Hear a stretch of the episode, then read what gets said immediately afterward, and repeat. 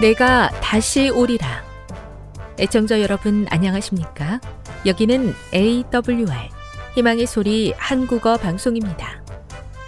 본 방송은 천국 복음을 온 세상에 전파하기 위해 제7일 안식일 예수 재림교회가 설립한 세계 방송망입니다. AWR 희망의 소리는 유럽, 라틴 아메리카, 아프리카, 러시아, 아시아의 방송망을 통해 전 세계에 복음을 전파하고 있습니다. AWR 아시아 희망의 소리 방송국은 한국어 방송을 매일 5시간씩 송출하고 있습니다. 희망의 소리 방송은 인터넷과 스마트폰을 통해서도 언제나 청취하실 수 있습니다. 들으실 수 있는 인터넷 주소는 awr.org입니다. 유튜브로는 AWR 코리아로 검색하시면 됩니다. 이 시간 희망의 소리 한국어 방송과 함께 보람있고 유익한 시간 되시기 바랍니다. 내가 다시 오리라. 여기는 AWR 희망의 소리 한국어 방송입니다. 주파수 안내입니다. 괌에서 송출하는 우리 방송은 한국 표준시로 새벽 1시 30분에 11,955kHz로 새벽 2시 30분에 15,530kHz로 새벽 5시에 9,700kHz로 3회에 걸쳐 송출하고 있습니다. 스리랑카에서 송출하는 우리 방송은 한국 표준시로 새벽 4시에 9,765kHz로 우즈베키스탄에서는 밤 9시에 15,530kHz로 타지키스탄에서는 밤 9시에 15,515kHz로 각각 1시간씩 방송하고 있습니다. 애청자 여러분의 많은 청취 바랍니다.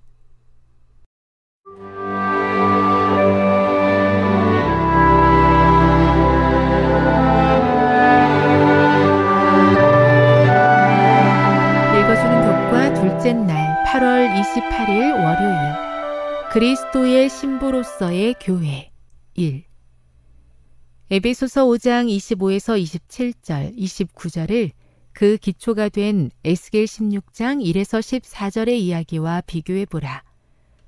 바울은 이 구절들의 어떤 요소를 자신의 묘사에 반영하고 있는가? 바울은 에베소서 5장 25에서 27절, 29절에서 교회와 그리스도의 관계에 대한 결혼의 은유의 고대 결혼식의 관습을 창의적으로 그려내고 있다.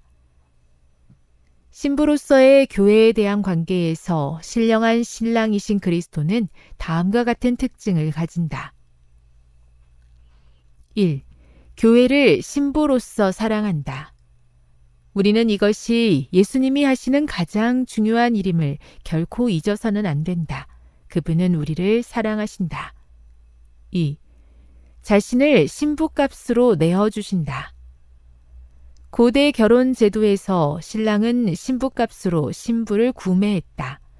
신부값은 고대 마을 경제가 이 관습에 의존했을 정도로 큰 금액이었다. 그리스도께서는 교회를 위해 자신을 주심으로 궁극적인 대가를 지불하셨다. 성육신과 십자가에서 그분은 신부값으로 자신을 주셨다. 3. 신부를 깨끗하게 하신다.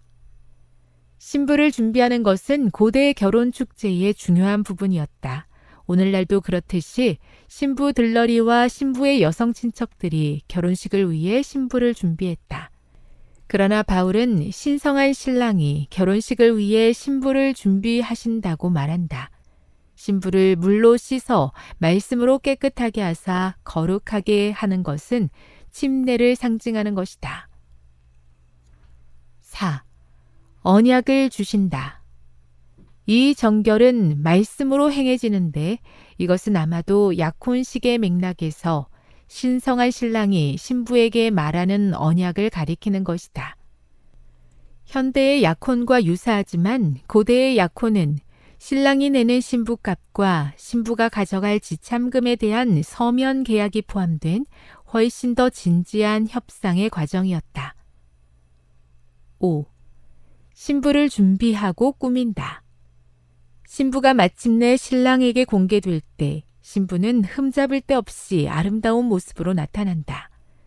그리스도께서는 신부를 씻기실 뿐만 아니라 신부를 준비하시고 아름답게 단장하신다. 교훈입니다. 교회와 그리스도와의 관계를 표상하는 결혼의 은유를 통해 신랑이신 예수께서 사랑으로 그 모든 과정을 준비해 주시는 것을 확인할 수 있다. 묵상. 위 성경 구절들은 그리스도께서 우리를 어떻게 생각하시는지에 대해 이해하는데 어떻게 도움이 되는가? 적용. 성경 구절의 내용이 우리 마음에 평안을 주는 이유는 무엇입니까? 이 말씀을 어떻게 기억하고 생활하기를 원하십니까? 영감의 교훈입니다. 그리스도는 신랑, 교회는 신부로 비유됨. 그리스도와 교회의 관계는 매우 밀접하고 신성한 것인데 이는 그리스도는 신랑이요 교회는 신부이기 때문이다. 그리스도는 머리요 교회는 몸이다. 그러므로 그리스도와 관련을 맺는 것은 그리스도의 교회와 관련을 맺는 것을 의미한다. 교회는 봉사를 위하여 조직된 것이므로 그리스도께 봉사하는 삶의 제1보는 우선 교회에 연결되는 것이다. 그리스도께 충성하려면 먼저 교회에 대한 의무를 충실히 완수해야 한다. 교육 268에서 269. 이 땅의 결혼식을 준비하는 것을 통해 하늘 결혼식을 준비하는 것이 어떤 것인지를 조금이나마 생각해 봅니다. 때로 어려움과 고난을 겪지만 오늘 저희의 삶이 모든 것을 준비하신 하나님의 사랑을 따라가는 즐거운 준비가 되게 하옵소서.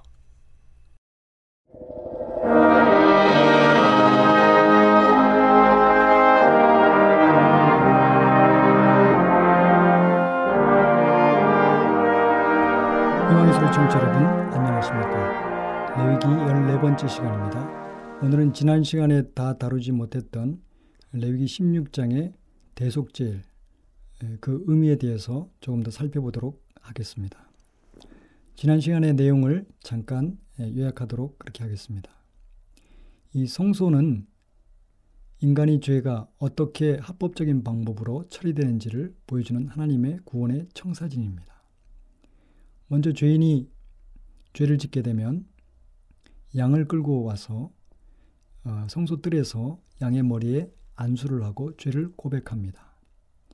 이 안수의 의미는 레위기 16장 21절에 말씀하신 것처럼 이 전가를 의미합니다. 그래서 죄의 고백 두 손을 얹고 양의 머리에 안수하게 될 때 죄인에게서 죄가 양에게로 전가됩니다. 그리고 죄인은 그 양을 죽입니다. 양의 목을 따는 것입니다. 그리고 양을 각을 떠서 재단 위에 올려놓습니다. 그리고 그 양은 그 양 위에 얹힌 재와 함께 하늘에서 내려온 불에 의해서 완전히 소멸됩니다. 이렇게 해서 죄가 없어지는 것입니다. 그러면 양에게서 받은 그 피가 성소의 뜰에서 마련이 됩니다. 이 양의 피를 가지고 즉 죄인의 죄가 담겨 있는 용서받은 죄가 담겨 있는 이 피를 제장은 성소로 가지고 갑니다. 그리고 성소에서 그 피를 하나님 앞에 보이면서 물론 일곱 번 뿌립니다. 하나님 앞에 중보의 기도를 드립니다. 하나님 아버지, 저 죄인이 죄를 졌지만 내가 그 피를 갚았습니다. 내 피를 보시고 저인의, 저 죄인의 죄를 용서하여 주옵소서. 이렇게 중보의 기도를 하게 될 때 하나님의 보호자로부터 죄의 용서가 선포됩니다. 자, 그래서 이 죄인은 이 성소를 통해서 거룩한 교환을 하게 되는데 죄인은 자기의 죄를 양을 통해서 성소로 그 죄를 옮기게 됩니다. 그리고 성소로부터 하나님께로부터 용서와 의가 죄인에게 주어지는 것입니다. 자, 이렇게 매일의 봉사를 통해서 또 제상의 봉사를 통해서 죄인은 용서를 받고 의로움을 경험합니다. 하지만 그 죄는 없어지는 것이 아니라 그 용서받은 죄의 기록은 성소의 피를 통해서 남아있는 것입니다. 왜 하나님께서 용서받은 죄의 기록을 성소에 남겨놓을까요? 그 이유는 마지막 최종 심판 때 그 용서받은 죄의 기록이 즉 피가 영수증으로서 예, 그 심판 자리에 제시될 것이기 때문입니다. 이렇게 매일의 성소를 통해서 죄인의 죄가 예, 성소로 옮겨집니다. 그래서 성소는 이 용서받은 죄의 기록에 의해서 예, 더럽혀집니다. 이렇게 더럽혀진 성소를 1년에 단 한 차례 대속제일 기간 동안에 성소를 정결하게 하는 일을 합니다. 그것을 연중봉사 혹은 대속제이라고 부르는 것입니다. 성소로부터 예, 옮겨진 용서받은 죄를 예, 도말하는 것입니다. 우리가 컴퓨터에서 어떤 자료를 지울 때 휴지통에 넣습니다. 하지만 그 자료가 완전히 예, 삭제된 것은 아닙니다. 휴지통에서 그 자료를 완전히 예, 비우기, 예, 없앨 때그 자료가 완전히 없어지는 것처럼 용서받은 죄의 기록도 하늘 성소에 남아 있는 것입니다. 근데 그 용서받은 죄의 기록을 하늘에서부터 깨끗이 지우는 정결의 역사가 대속죄를 통해서 일어나는 것입니다. 만약에 용서받은 죄의 기록이 하늘 성소에 하늘에 그대로 남아 있게 된다 그러면 하늘은 하늘이 아닐 것입니다. 만약 우리아가 하늘에 갔을 때 다윗이 자기 부인에게 가정에게 어떤 일을 했는지를 알게 된다면 그 하늘은 하늘이 될 수 없을 것입니다. 그래서 이 대속죄를 통해서 성수 하늘 성소로 옮겨진 죄의 모든 용서받은 기록을 깨끗이 제거하는 일을 하는 것입니다. 뿐만이 아니고 이 대쟁투는 하나님과 사단 사이에 일어난 거대한 하나님을 향한 사단의 고소로부터 시작되었습니다. 그 고소는 하나님의 품성, 즉 율법에 대한 공격이었습니다. 하나님은 독재자다. 자기밖에 모르는 사람이다. 하나님은 사랑이 아니다. 그리고 사단은 또 당신의 십자가의 속죄를 통해서 구, 구속받은 성도들의 구원의 결정, 하나님의 구원의 결정을 또한 참소하는 것입니다. 그래서 하나님께서는 이 대쟁투의 역사를 마치기 위해서 이 성소를 통해서 그 모든 의혹을 해소하고 마침내 이 대쟁투의 역사를 끝마치시는 것입니다. 그것이 성소를 통해서 나타나는 것입니다. 하나님이 속성이 어떤 분이신지 그것은 성소에 뜨린 십자가를 통해서 분명히 드러났습니다. 하나님은 자기만을 아는 분이 아니라 죄 지은 인간 피조물을 위해서 자기의 목숨까지도 바칠 수 있는 사랑의 하나님입니다. 자기를 도무지 생각하지 않는 분이라는 사실이 온 우주 앞에 드러났습니다. 사단의 모든 참소는 십자가를 통해서 끝났습니다. 사단의 머리는 십자가에서 깨어진 것입니다. 사단은 더 이상 예, 하나님의 품성에 대해서 공격할 수가 없었습니다. 그러나 이제 사단이 이 구속의 역사가 마치기 전에 또다시 한 번 더 참소를 하는데 그것은 용서받은 죄인이 어떻게 구원받을 자격이 있느냐 하는 것입니다. 그 예로 지난 시간에 저는 다윗을 예로 들었습니다. 이렇게 죄를 지은 인간이 어떻게 구원받을 자격이 있느냐. 이것을 온 우주 거민들 앞에서 사단은 참수하는 것입니다. 그래서 하나님께서는 이 구원을 결정하시기 전에 이 죄를 끝내시기 전에 이 대속죄를 통해 가지고 우주적인 대속죄를 통해서 하늘에서 심판을 베풀고 책을 펴놓고 그들의 죄를 자세하게 살피는 일을 하시는 것입니다.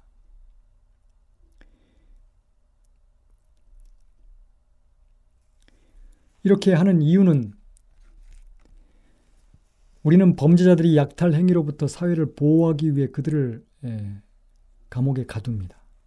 이따금씩 교도소의 가석방 심사위원회는 어떤 죄수가 정상적인 사회생활을 할 수 있으리라고 믿고 그를 풀어줍니다.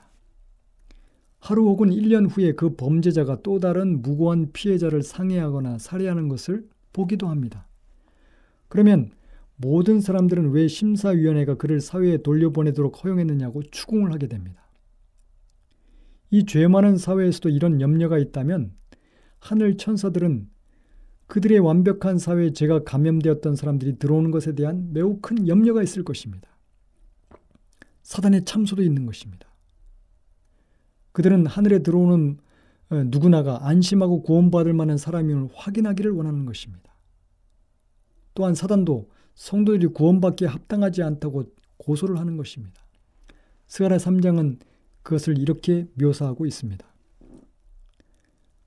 대제장 여호와 여호수아는 여호와의 천사 앞에 섰고 사단은 그의 오른편에 서서 그를 대적하는 것을 여호와께서 내게 보이시니라. 여호와께서 사단에게 이르시되 사단아 여호와께서 너를 책망하노라. 예루살렘을 택한 여호와께서 너를 책망하노라. 이는 불에서 꺼낸 그 슬린 나무가 아니냐 하실 때 여호수아가 더러운 옷을 입고 천사 앞에 서 있는지라 여호와께서 자기 앞에 선자들에게 명령하사 그 더러운 옷을 벗기라 하시고 또 여호수아에게 이르시되 내가 내 죄악을 제거하여 버렸으니 내게 아름다운 옷을 입히리라 하시기로 사단은 참수하는 자로서 성도들 한 사람 한 사람을 하나님의 은혜를 받을 자격이 없다고 고소하는 것입니다. 용서받은 죄의 기록을 펼쳐 보이는 것은 바로 이 때문입니다.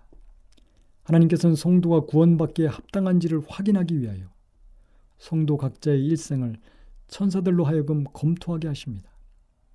이 심판의 목적은 천사들로 하여금 하나님의 구원의 결정의 근거를 보게 하여 천사들이 납득하기를 바라시는 것입니다.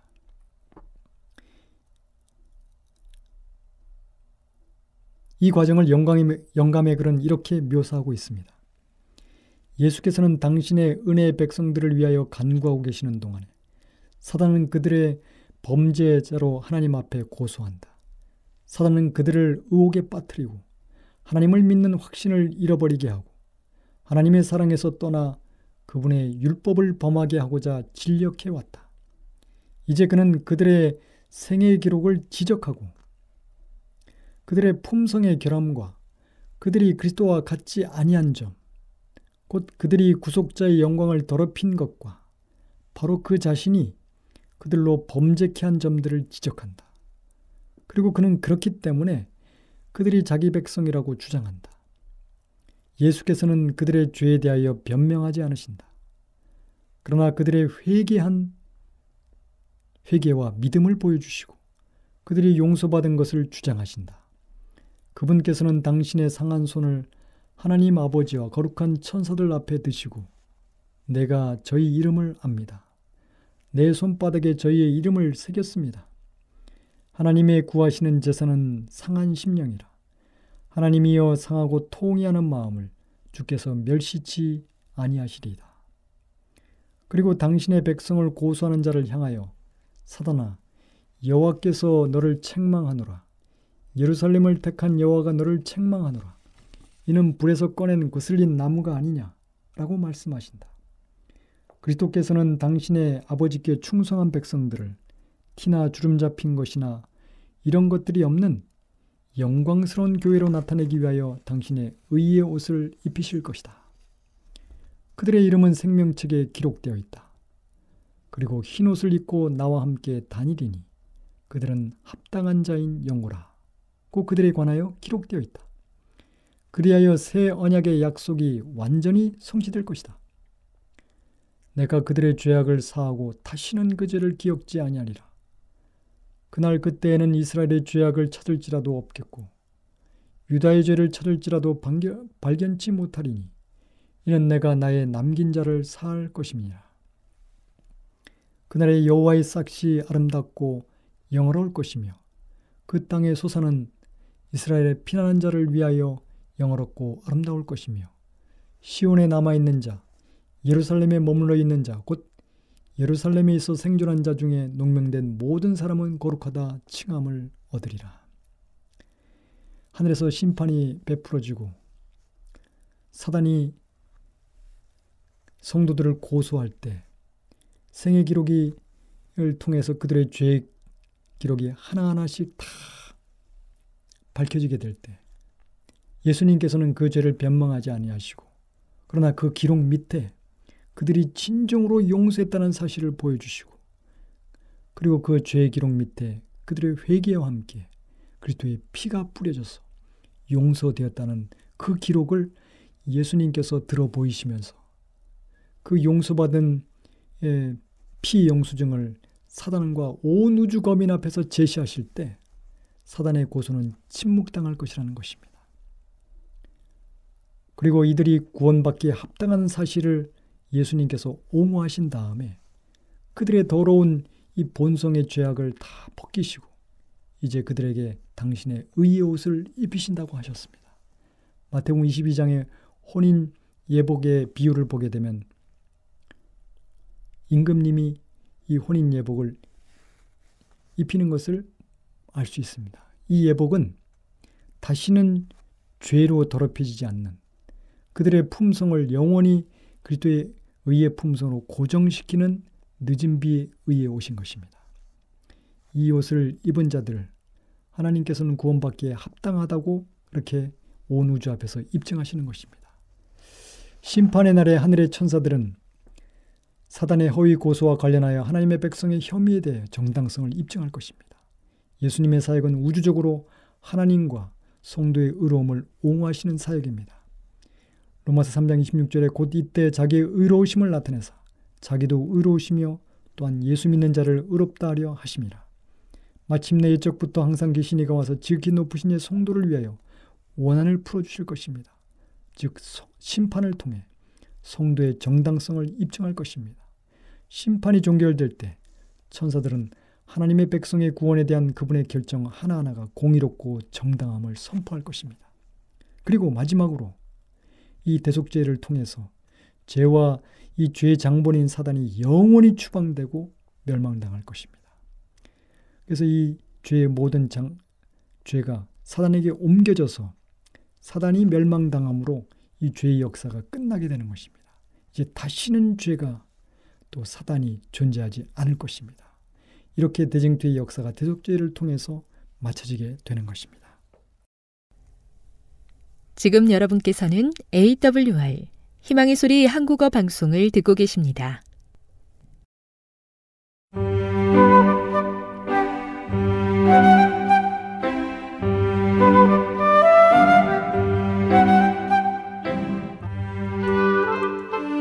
늘 주님이 함께하여 주심에 감사하는 마음으로 이 시간 건강한 생활의 지혜 준비했습니다.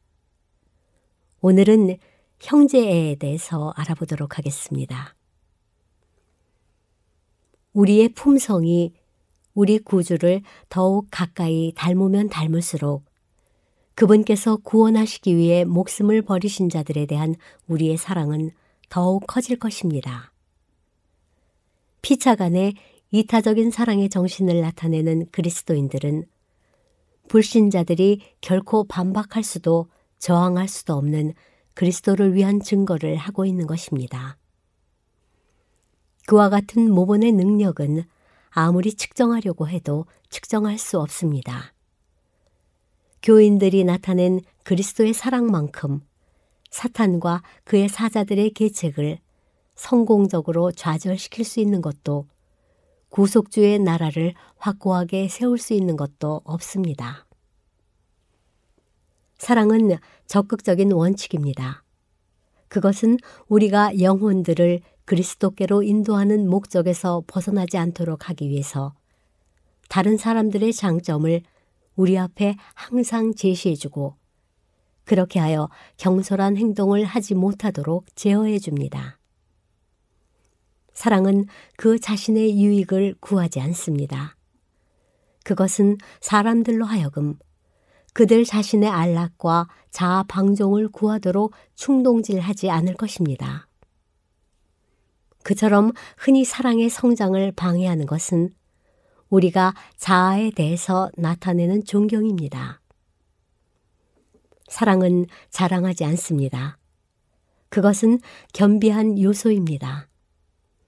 그것은 사람으로 하여금 자랑하게 만들고 자기 자신을 높이도록 결코 충동질하지 않습니다.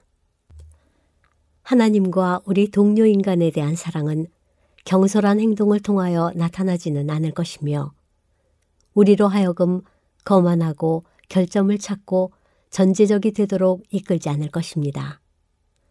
사랑은 자만심을 일으키게 하지 않습니다. 사랑이 지배하는 마음은 다른 사람들이 우리의 변덕스러운 마음에 적합하든지 적합하지 않든지 그들이 우리를 존경하든지 나쁘게 취급하든지 상관없이 그들에 대하여 친절하고 예모 있고 동정 깊은 태도를 취하도록 이끌어 줄 것입니다. 하나님께서 요구하시는 헌신은 그리스도께서 구원하시기 위하여 그분의 생명을 주신 영혼들에 대한 거짓 없는 사랑으로 드러납니다. 마음속에 거하시는 그리스도께서는 그분의 제자들에게 갖도록 명하신 사랑을 통해서 드러나실 것입니다. 그분의 참된 자녀들은 자신들보다 다른 사람들을 우선시합니다. 그들은 언제 어디서나 최대의 몫을 얻으려고 애쓰지 않습니다. 왜냐하면 그들은 자신의 재능이 그들의 형제들의 재능보다 우월하다고 보지 않기 때문입니다. 정말로 그럴 경우 그 징표는 그리스도께서 사람들의 영혼을 위하여 나타내신 사랑, 그분 자신의 것에 앞서 다른 사람들의 복지를 먼저 생각하신 사욕 없고 거짓 없는 사랑에 대한 계시 가운데에서 주어질 것입니다. 진리를 알지 못하는 자들에게 예수님의 사랑이 제시되도록 해야 합니다. 그러면 그것은 품성을 변화시키기 위하여 누룩처럼 작용할 것입니다. 하나님께서는 그분을 영화롭게 하려면 그들의 애정이 그것을 가장 필요로 하는 사람에게 주어져야만 한다는 사실을 그분의 자녀들이 깨닫길 원하십니다. 같은 귀중한 믿음을 가진 사람들을 취급할 때는 표정이나 말 혹은 행위에 어떤 이기심도 나타나서는 안 되며 그들의 지위 고하나 빈부를 막론하고 그렇게 해서는 안 됩니다. 다른 사람들은 냉담과 무관심으로 취급하는 반면에 몇몇 사람에게만 친절한 말을 건네는 사랑은 사랑이 아니라 이기심입니다. 그것은 어떤 면에서도 영혼의 유익이나 하나님의 영광을 위하여 역사하지 못할 것입니다. 우리의 사랑은 다른 사람들은 등한히 한 채 특별한 사람들을 위해서만 임봉되어 있으면 안 됩니다. 그 옥합병을 깨뜨려야 합니다. 그러면 그 향기가 온 집안을 가득 채울 것입니다. 말, 바리새주의, 그리고 자기 찬양이 넘쳐나고 있습니다.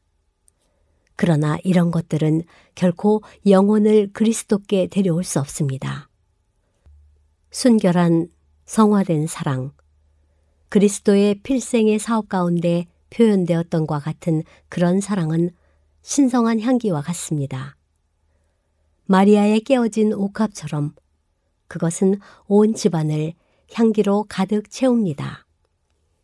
웅변, 진리에 대한 지식, 드문 재능들이 사랑과 혼합되면 모두 귀중한 재능들입니다. 그러나 능력만으로는 가장 최상의 재능이라 할지라도 사랑을 대신할 수 없습니다. 우리의 사랑의 증거는 그리스도 같은 정신, 하나님께서 우리에게 주신 좋은 것들을 기꺼이 나누어 주려는 마음, 하나님의 사업을 진척시키고 고통당하는 인류를 돕기 위하여 자기를 부인하고 자기를 희생하려고 자진하는 마음에서 나타납니다. 우리는 관대함을 요구하는 대상을 결코 지나쳐서는 안 됩니다. 우리가 하나님의 신실한 청지기들로서 행동할 때 우리가 사망에서 생명으로 옮겨졌음을 드러내게 됩니다. 하나님께서는 우리에게 그분의 소유물들을 주셨습니다. 그분께서는 만일 우리가 청지기 직분을 충실히 행한다면 하늘에 썩지 않을 보물을 쌓아둘 것이라는 보증의 말씀을 우리에게 주셨습니다. 그의 공헌이 아무리 클지라도 마음이 하나님과 동료들에 대한 사랑으로 가득 차지 않은 사람은 참 그리스도의 제자가 아닙니다. 비록 큰 믿음을 가지고 이적을 행하는 능력이 있다 할지라도 사랑이 없으면 그 신앙은 무가치할 것입니다. 그가 후한 관대함을 나타낼지라도 진정한 사랑 외에 어떤 다른 동기로 그의 모든 소유를 주어 가난한 사람들을 먹인다면 그 행위는 하나님의 은총을 받게 하지 못할 것입니다. 그가 열심히 지나쳐 순교자의 죽음을 당한다 할지라도 사랑으로 행치 아니하였다면 하나님께서는 그를 미혹을 당한 광신자나 야심만만한 위선자로 여기실 것입니다.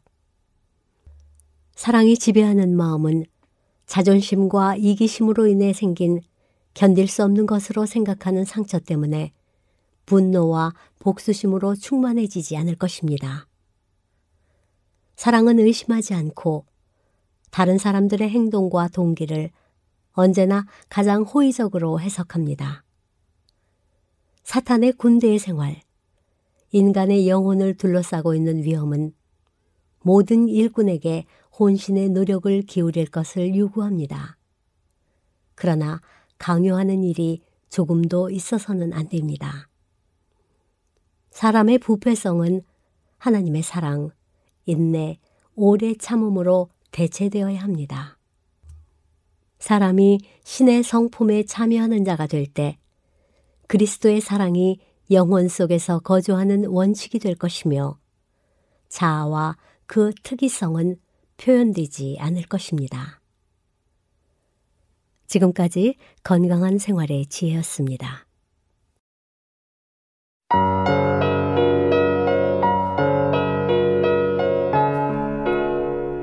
히브리서 5장 1절 대제사장마다 사람 가운데서 택한 자이므로 하나님께 속한 일에 사람을 위하여 예물과 속주하는 제사를 드리게 하나니 그가 무식하고 미혹된 자를 능히 용납할 수 있는 것은 자기도 연약에 휩싸여 있음이라. 그러므로 백성을 위하여 속죄제를 드림과 같이 또한 자신을 위하여도 드리는 것이 마땅하니라. 이 존귀는 아무도 스스로 취하지 못하고 오직 아론과 같이 하나님의 부르심을 받은 자라야 할 것이니라. 또한 이와 같이 그리스도께서 대제사장 되심도 스스로 영광을 취하심이 아니요 오직 말씀하신 이가 그에게 이르시되 너는 내 아들이니 내가 오늘 너를 낳았다 하셨고 또한 이와 같이 다른 데서 말씀하시되 내가 영원히 멜기세덱의 반차를 따르는 제사장이라 하셨으니 그는 육체에 계실 때에 자기를 죽음에서 능히 구원하실 이에게 심한 통곡과 눈물로 간구와 소원을 올렸고 그의 경건하심으로 말미암아 들으심을 얻었느니라. 그가 아들이시면서도 받으신 고난으로 순종함을 배워서 온전하게 되셨은즉 자기에게 순종하는 모든 자에게 영원한 구원의 근원이 되시고 하나님께 멜기세덱의 반차를 따른 대제사장이라 칭하심을 받으셨느니라. 변절을 경계하다. 멜기세덱에 관하여는 우리가 할 말이 많으나 너희가 듣는 것이 두나무로 설명하기 어려우니라. 때가 오래 되었으므로 너희가 마땅히 선생이 되었을 터인데 너희가 다시 하나님의 말씀의 초보에 대하여 누구에게서 가르침을 받아야 할 처지이니 단단한 음식은 못 먹고 젖이나 먹어야 할 자가 되었도다. 이는 젖을 먹는 자마다 어린아이니 의의 말씀을 경험하지 못한 자요. 단단한 음식은 장성한 자의 것이니 그들은 지각을 사용함으로 연단을 받아 선악을 분별하는 자들이니라. 히브리서 6장 1절 그러므로 우리가 그리스도의 도의 초보를 버리고 죽은 행실을 회개함과 하나님께 대한 신앙과 집례들과 안수와 죽은 자의 부활과 영원한 심판에 관한 교훈의 털을 다시 닦지 말고 완전한 대로 나아갈지니라. 하나님께서 허락하시면 우리가 이것을 하리라.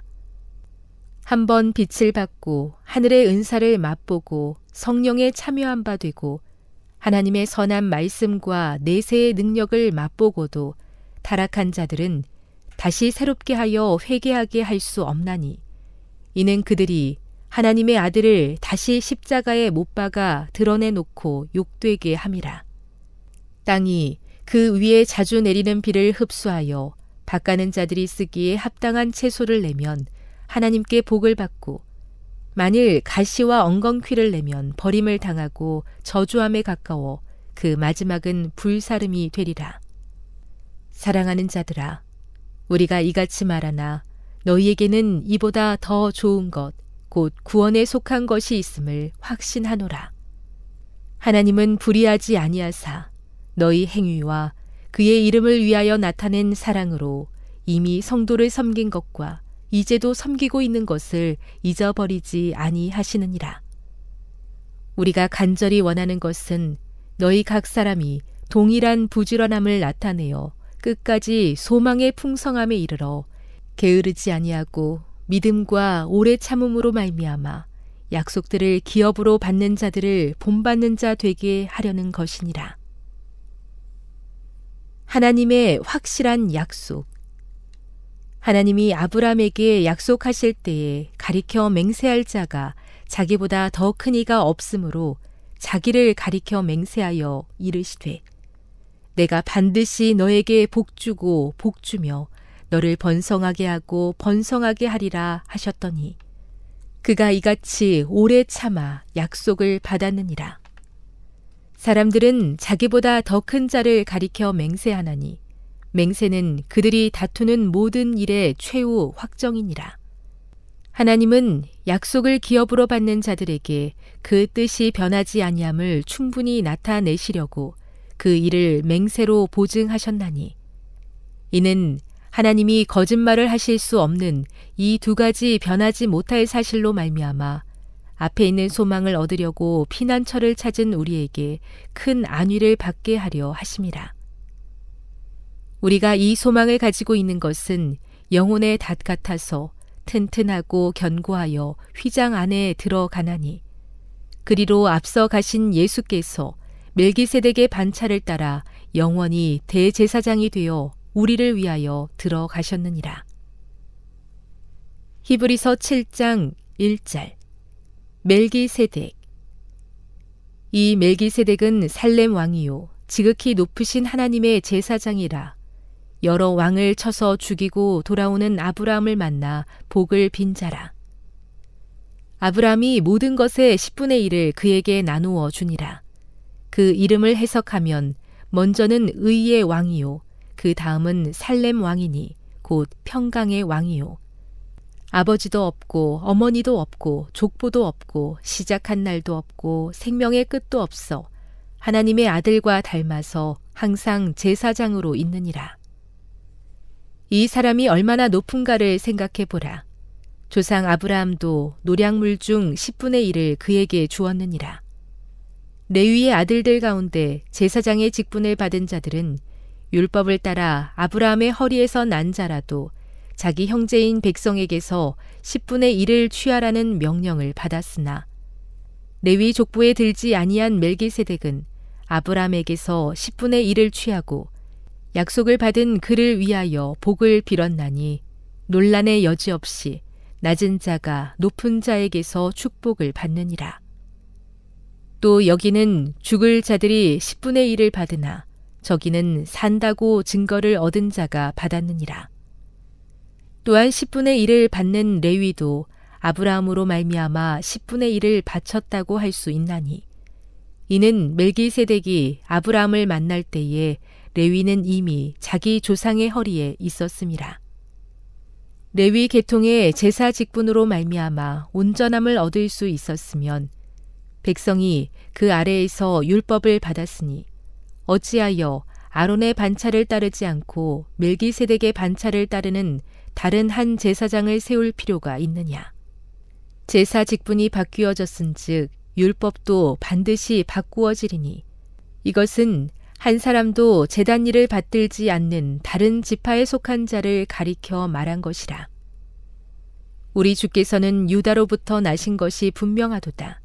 이 지파에는 모세가 제사장들에 관하여 말한 것이 하나도 없고 멜기세덱과 같은 별다른 한 제사장이 일어난 것을 보니 더욱 분명하도다.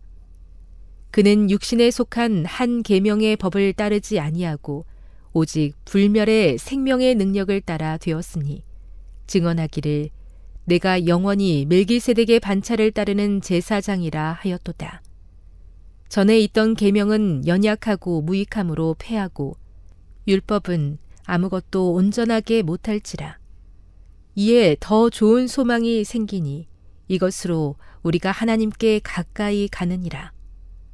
또 예수께서 제사장이 되신 것은 맹세 없이 된 것이 아니니 그들은 맹세 없이 제사장이 되었으되 오직 예수는 자기에게 말씀하신 이로 말미암아 맹세로 되신 것이라.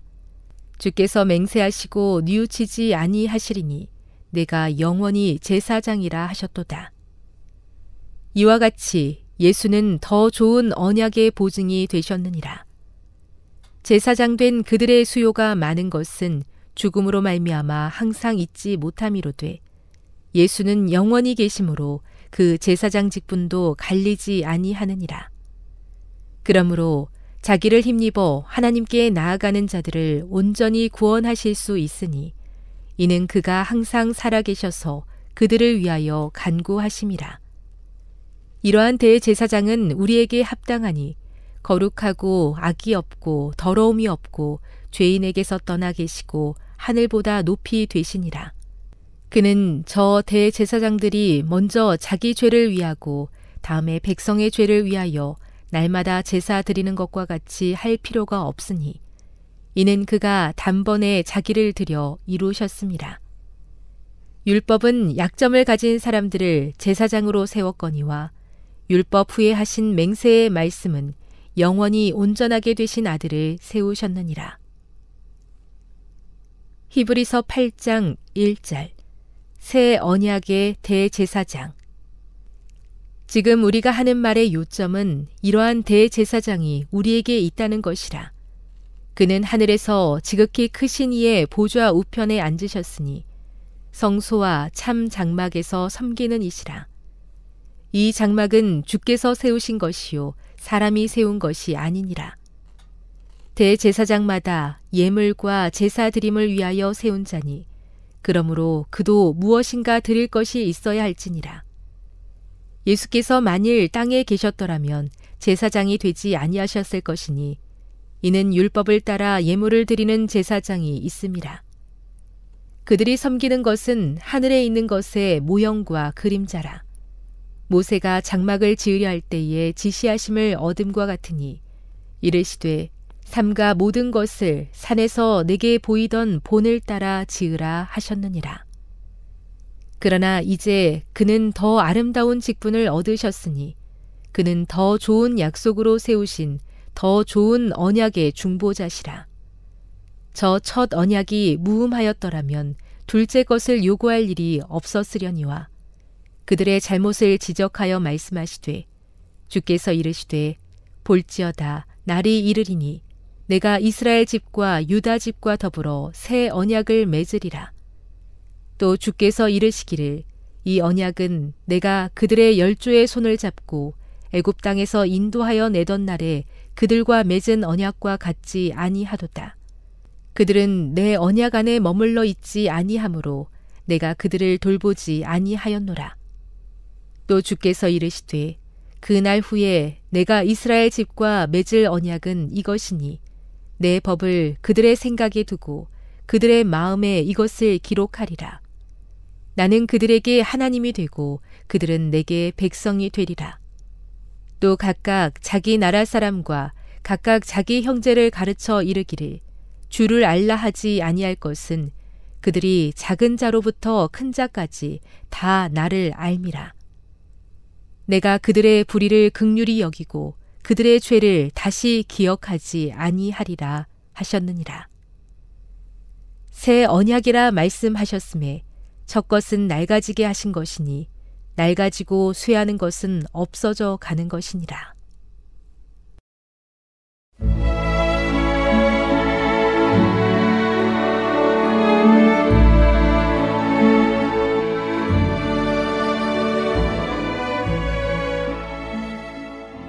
애청자 여러분 안녕하십니까?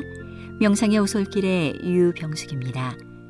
이 시간은 무한한 사랑으로 당신의 자녀들과 교회를 돌보시는 하나님의 놀라운 능력의 말씀이 담긴 엘렌지 화이처 교회 증언 1권을 함께 명상해 보겠습니다.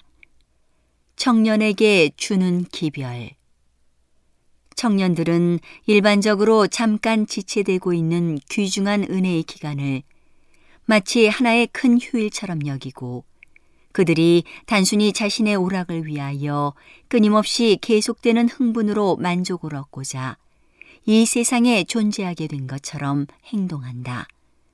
사탄은 그들이 세속적 오락에서 행복을 찾게 하고 이런 오락은 손해가 없고 순수하고 심지어 건강을 위해서도 요긴하다는 것을 보여주고자 노력함으로써 그들 스스로를 정당화시키도록 특별한 활동을 전개하고 있다. 어떤 의사는 영성과 하나님께 대한 헌신이 건강에 해롭다는 인상을 주어왔다. 이것은 영혼들의 원수의 마음에 드는 말이다. 그리스도의 종교를 올바르게 나타내지 않는 병든 상상력을 가진 사람이 있다. 그런 사람은 순수한 성경상 신앙을 가지고 있지 않다. 어떤 사람은 그들의 죄 때문에 온 생애를 통하여 스스로 몹시 괴로워한다. 그들이 볼 수 있는 모든 것은 그들이 거스린 공의의 하나님뿐이다. 그들은 그리스도의 피의 공로를 통하여 그리스도와 그분의 구속의 능력을 보지 못한다. 이런 사람은 믿음을 갖고 있지 않다. 이 부류의 사람은 대체로 균형 잡힌 마음을 가지고 있지 않은 자들이다. 부모로부터 그들에게 옮겨진 질병과 젊은 시절에 받은 그릇된 교육 때문에 그들은 체질과 두뇌를 해치는 그릇된 습관을 이루어 도덕적 기능을 병들게 하고 모든 점에서 이성적으로 생각하고 행동할 수 없게 만들어버렸다. 그들은 잘 균형 잡힌 마음을 가지고 있지 않다. 경건과 의는 건강을 망가뜨리는 것이 아니고 육체의 건강이 되고 심령의 힘이 된다. 베드로는 이렇게 말한다. 생명을 사랑하고 좋은 날 보기를 원하는 자는 악에서 떠나 선을 행하고 화평을 구하여 이를 조치라. 주의 눈은 의인을 향하시고 그의 귀는 저의 간구에 기울이시되 주의 낯은 악행하는 자들을 향하시느니라. 그러나 의를 위하여 고난을 받으면 복 있는 자니 저희의 두려워함을 두려워 말며 소동치 말고 의를 행하고 있다는 자각은 병든 육체와 마음의 최선의 약이 된다. 받는 자에게 주어지는 하나님의 특별한 축복은 건강과 힘이 된다. 마음이 하나님 안에서 안정되고 만족을 얻는 사람은 건강의 길을 걷게 된다. 주님의 눈이 우리를 향하고 있고 그분의 귀가 우리의 간구에 기울이고 있다는 사실을 깨닫는 것은 참으로 만족을 준다. 우리에게 심령의 모든 비밀을 위탁할 수 있는 결코 실패를 모르는 친구가 있다는 사실을 아는 것은 도저히 말로 표현할 수 없는 특권이다. 질병 때문에 도덕적 지각이 흐려져 있는 자는 그리스도인 생애와 성결의 아름다움을 올바르게 나타내는 자가 아니다. 그들은 너무도 흔히 광신의 불 속이나 싸늘한 냉담의 물 속이나 둔탁한 우울 속에 처하게 된다. 그리스도의 말씀은 온 세계에 있는 모든 의사의 의견보다 더 큰 가치가 있다. 너희는 먼저 그의 나라와 그의 의를 구하라. 그리하면 이 모든 것을 너희에게 도하시리라. 하늘나라와 그리스도의 의, 이것이 첫째 되는 큰 목적이다. 얻어야 할 다른 목적은 그것들에 대하여 이차적인 것이 되어야 한다. 사탄은 세속적 쾌락의 길은 꽃으로 온통 덮여 있지만 거룩함의 길은 어려운 것처럼 나타낼 것이다.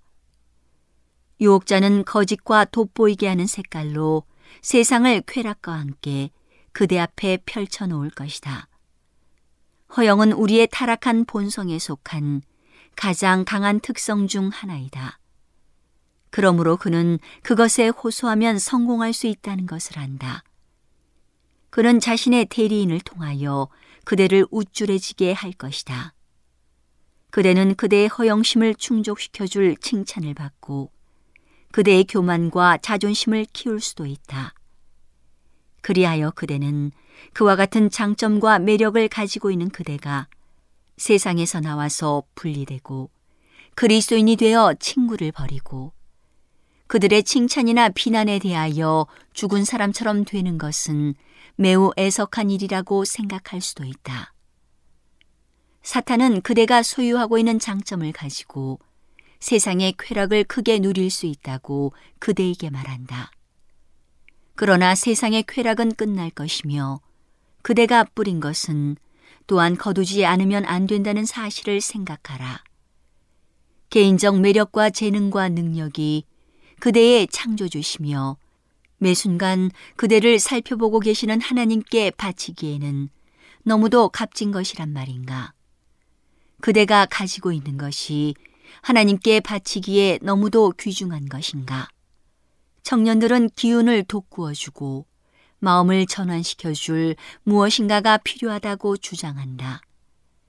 나는 근면 속에 기쁨이 있고 유용한 생애를 추구하는데 만족이 있음을 보았다.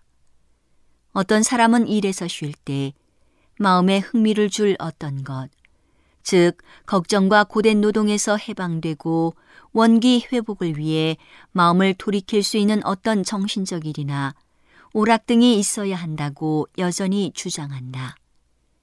그리스도인의 소망은 우리가 필요로 하는 바로 그것이다.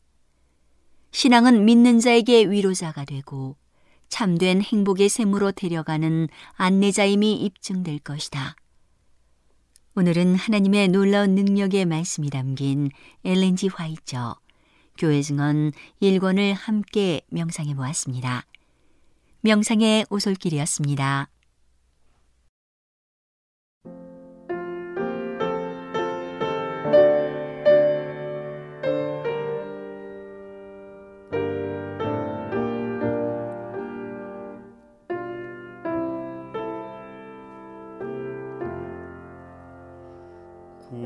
주만 봅니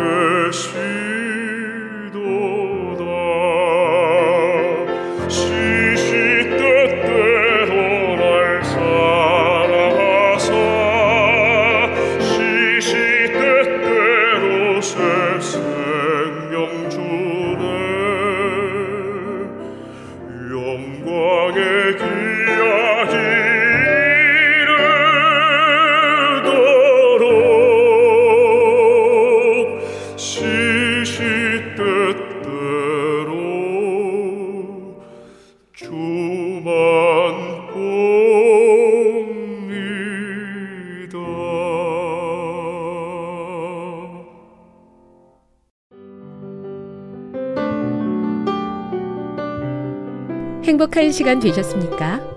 지금까지 여러분께서는 AWR 희망의 소리 한국어 방송을 청취하셨습니다. 방송을 청취하시고 문의를 원하시는 분은 우편번호 02461 대한민국 서울시 동대문구 이문로 1길 11 희망의 소리 방송부 앞으로 편지나 엽서를 보내주시거나 지역번호 02-3299-5296에서 8번으로 전화 주시기 바랍니다. 지금까지 함께 해주신 애청자 여러분들께 감사드립니다. 애청자 여러분, 다음 이 시간까지 하나님 안에서 늘 평안하십시오. 감사합니다. 내가 다시 오리라. 여기는 AWR 희망의 소리 한국어 방송입니다.